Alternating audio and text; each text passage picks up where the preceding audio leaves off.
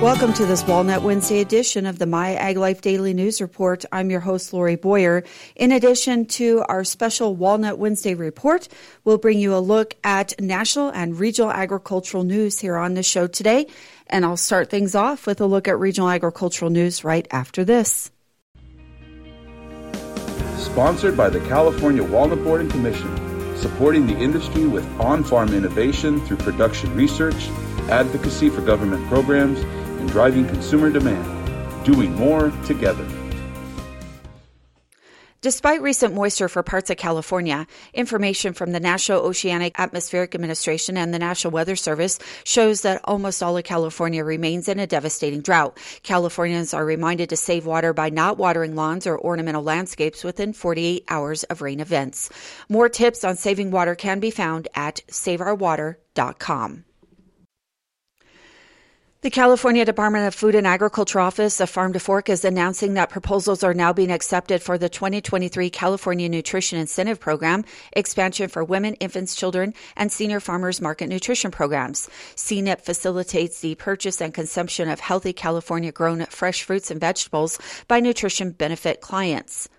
CDFA F2F is seeking project proposals from qualified entities to distribute CNIP nutrition incentives at certified farmers markets, community supported agriculture practitioners, and farm stands throughout California. These incentives will be available to shoppers using WIC and senior farmers market nutrition program benefits to purchase California grown fruits and vegetables. Participants should be able to receive the incentive at the time of the purchase. Projects that reach underserved population will be prioritized. It is a competitive process. Visit the CNEP webpage to view requests for proposals and a 2023 CNEP expansion for WIC and senior farmers as market nutrition programs. The RFP includes further information on the grant program, its implementation timeline, and application criteria. Applications must be submitted to the CDFA no later than 5 p.m. on January 20th. The U.S. Environmental Protection Agency is putting forward a proposed consent order with the U.S. Department of the Navy and Defense Logistics Agency that requires steps to ensure the safety fueling and closure of the Red Hill Bulk Fuel Storage Facility at Joint Base Pearl Harbor Hickam. The proposed order will also require the Navy to properly operate and maintain the JBPHH drinking water system to protect the health and safety of its consumers. This proposed order is the latest step in EPA's work to oversee the Navy's response to the November 2021 fuel release from Red Hill and subsequent Department of Defense decisions to close Red Hill. EPA is asking for comments on the proposed order and will host a public meeting the week of January 16th to go over details of the order and answer questions. Formal comments may be submitted on regulations.gov now until February 6th. U.S. Farms and Ranches sold $11.2 billion in certified organic commodities in 2021, up 13% from 9.9 billion in 2019. Of 2021 sales, 54% was for crops and 46% was for livestock, poultry, and related products. Between 2019 and 2021, the number of certified organic farms with organic production in the country increased 5% to 17,445, and the number of certified acres decreased 11% to 4.9 million million. Certified organic cropland increased 3% to 3.6 million acres, while certified organic pasture land declined 36% to 1.3 million acres. California led in both the number of farms and acres with 3,061 certified farms and 813,710 acres. The state accounted for 17% of total U.S. certified organic land. Only three other states had more than 1,000 certified organic farms. Those states are Wisconsin, followed by New York and then by Pennsylvania. California Association of Wine Grape Growers Chairman Tom Slater has announced the board of directors has named Natalie Collins as the association's president. Collins has served as interim president since June of 2022 after the retirement of John Aguirre. The board is extremely grateful for the job Natalie has done for the past six months and is very excited she has accepted their offer to become the president of CAWG, according to Slater. He says she has been a member of their CAWG family for seven years and brings with her an enormous amount of institutional professional knowledge. They look forward to Natalie sharing that knowledge with the board and all of its members. Over the last few months, Collins has led the CAWG team in Sacramento and guided the association's partnership with the American Society for Enology and Viticulture in preparation for the annual Unified Wine and Grape Symposium. She has also taken a point in CAWG's advocacy efforts in Washington, D.C. Produce industry maven Jan DeLyser has announced her plan to retire from the California Avocado Commission after 24 years of service to the organization. The tentative timing for her retirement is mid-February of 2023. DeLyser spent her entire 47-year career in the produce industry. Prior to working for the commission, she held a number of positions in the produce industry, working with the Packer, the Fresh Produce Council, which is now the Fresh Produce and Floral Council, Sun World International, and Westlake Produce Incorporated. Incorporated. She joined CAC in 1998 as merchandising director for the Southwest region. In 2000, she was promoted to vice president merchandising and to vice president of marketing in 2003. DeLyser's career was filled with mentorship and leadership. She was chairperson of the Produce Marketing Association and served on the board of directors of United Fresh Produce Association. She currently serves on the IFPA's DEI committee, represents a commission on the Buy California Marketing Agreement as a board member and is a member of the Brighter Bites Los Angeles Committee. A former chair of the Produce for Better Health Foundation and the Fresh Produce and Floral Council, she was appointed to the California State Polytechnic University Don B. Huntley College of Agriculture's Dean's Advisory Council in May of 2021. Awards and accolades have followed from her years of marketing excellence and contributions to the industry, including the fact that during her tenure as Vice President Marketing, the Commission received a Marketing Excellence Award from Produce business for 11 consecutive years. The Avocado Commission is actively seeking a vice president of marketing to serve after DeLyser's retirement and advises that interested qualified individuals should send a cover letter and resume to careers at avocado.org. There's giant potential sleeping in your soil.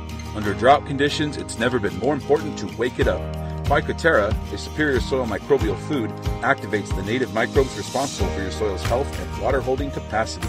Adding Phycoterra to your crop increases water retention up to 10% and optimizes crop nutrient availability. Plus, it delivers excellent mixability and application flexibility, making it easy to add to your existing crop input strategy. Visit phycoterra.com to learn how you can wake up your soil's giant potential with Phycoterra. Ag commissioners in California's counties contribute a great deal to the state's ag industry, and in the current state of the walnut industry, California Walnut Board and Commission Executive Director and CEO Robert Verloop believes that growers can make better use of ag commissioners' services. These are the folks that have to implement the emergency declarations, they have to do the research. Um, they've been very cooperative with me, and I've introduced myself to them. They're going to go out uh, in, most cases, they're going to go out to the to their respective grower base and resurvey everybody to make sure we get a more accurate number on the amount of damage that was done, both in the in the orchard. And then give you an example: if a grower didn't do a second shake because uh, of sunburn, um, uh, what what would would have been suspect, suspected of being sunburned parts of the field, um, the grower needs to identify that also, at the huller and dryer, our blowouts are exceedingly high. Pardon me, compared to previous years. Previous years, um, we want to identify what that percentage is of the total crop, and then when it gets to the handlers, the handlers in their hundred cell trays have a pretty good idea right now of the amount of product that's black or, or very very dark, uh, dark amber, uh, moldy, um, shriveled, and anything else that typically would be the result of the fruit, uh, the walnuts basically overheating. Um, we know kind of what that percentage is, and and the range that the commissioners have found is 36% uh, to a much smaller number. But the smaller number was the result of not enough growers telling their their ag commissioners and their staff what the true impact of the heat wave was. So I, I would ask as the listeners of uh, your podcast um, if they get a survey from their commissioner, please be mindful of the importance of looking at the entire scope of orchard, huller, dryer, and then the handler side where we're cracking the nuts as to what may be the impact ultimately to the number of usable pounds versus the unusable pounds because unusable is unmarketable as I described them. Um, we need to make sure we hit 30% as an industry to, to really hit the emergency declaration line, but each individual grower will, will also be able to look at that. If we can get funding, if we can get the right information, that will be forwarded to the Office of Emergency Services and CDFA.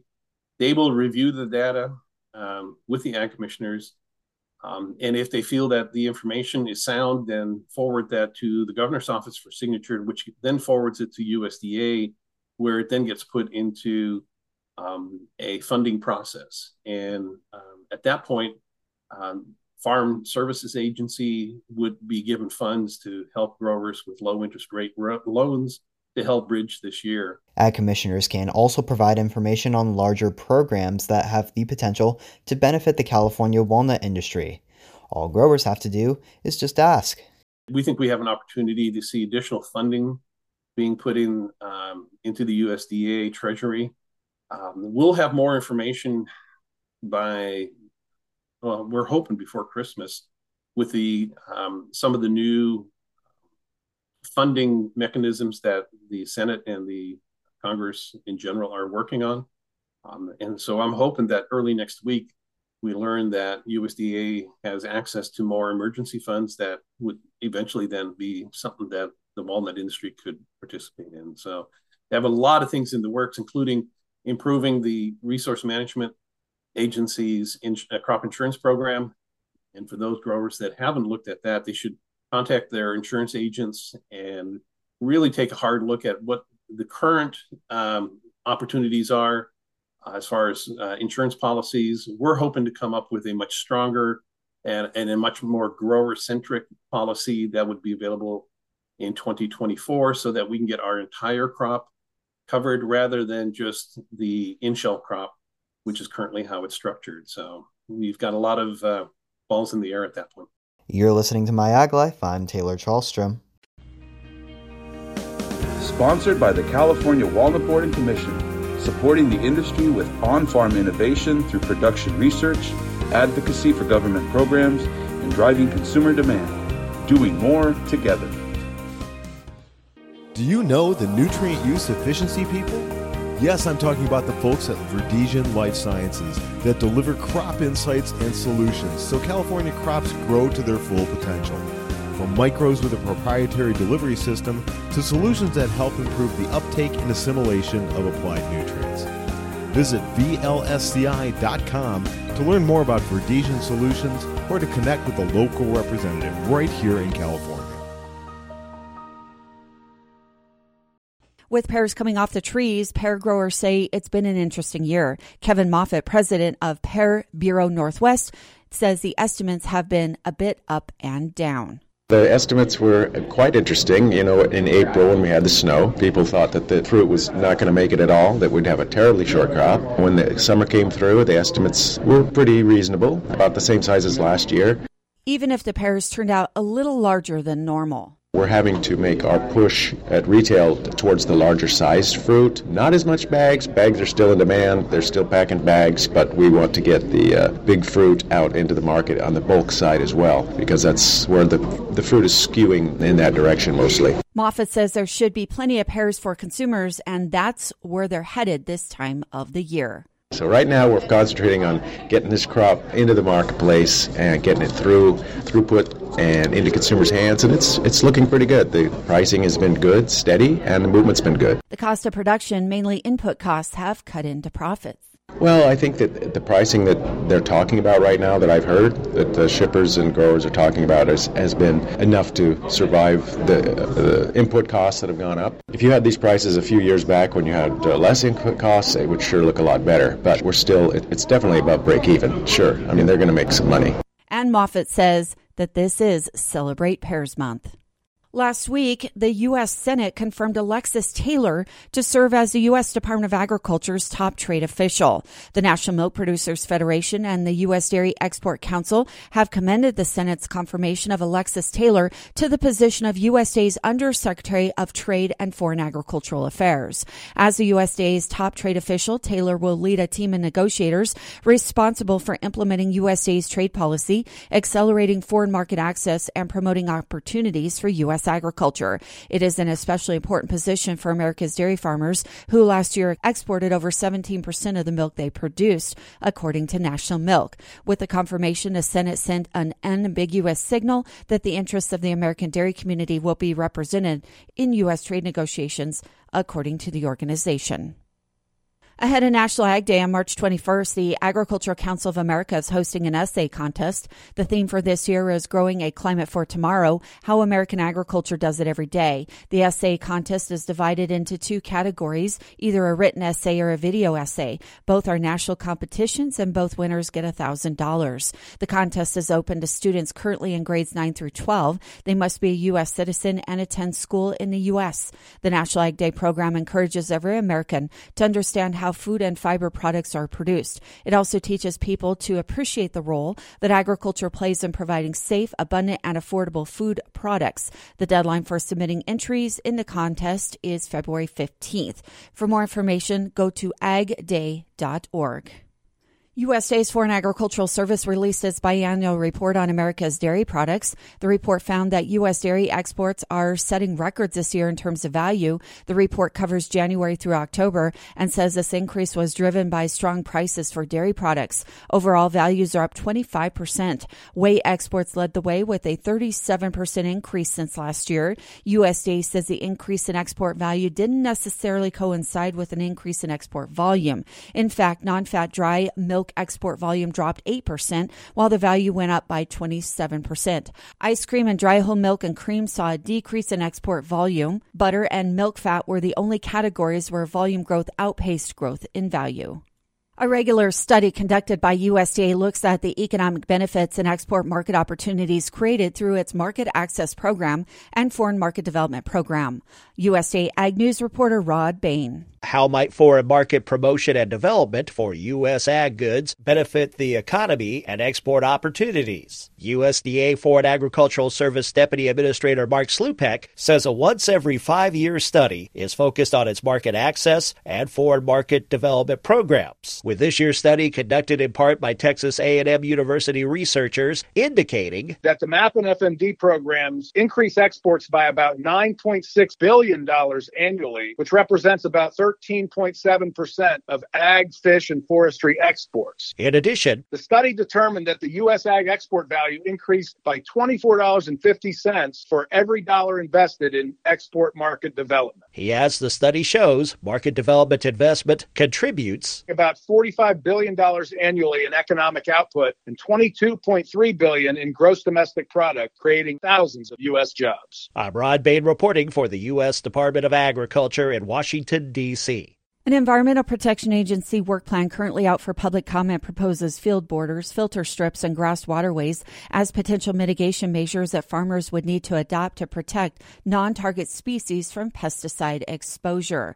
The agency has proposed a menu of mitigation measures that can be used across a range of pesticides. These measures are intended to reduce spray drift, surface water runoff, and pesticide transport through erosion. In addition, EPA has proposed new label language on pesticides pesticide incident reporting, advisory language to protect insect pollinators, and language directly user and language directing users to an online system where geographically specific use limitations can be found. For farmers, the proposal is somewhat of a double edged sword. While the new restrictions and other requirements may be placed onto pesticides on which they rely, EPA contends that it is likely such actions will increase the legal certainty of continued access to those products, according to an article on DTN. EPA is seeking public comment until January 30th. A copy of the entire document is online at epa.gov front slash. Bee Hero is the leading almond pollination provider. We deliver measurable and verifiable pollination outcomes for almond growers and turn a previously unquantified fingers crossed gamble into a controllable expenditure. For the first time, growers can know exactly what they are getting for their money during pollination. Bee Hero accurately evaluates your bee's pollination contribution in real time and gives you unprecedented visibility into the progress of bloom. Don't leave pollination to chance. Be sure, be precise, be hero. Call Charlie Phillips, VP of Sales at 559 467 9699. Be Hero, superior bees, superior pollination. JCS Marketing is your number one way to connect with the ag industry. Through print magazines, digital media, podcast, and live and virtual events, JCS Marketing has the reach to inform, educate, and influence growers in the western United States. Everywhere you go, you see West Coast Nut Magazine on a, every one of my customers' tables.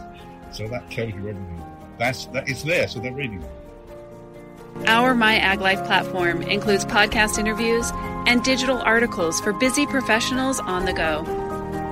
Our live events, continuing education webinars, and virtual conferences help growers connect with leading researchers and industry leaders.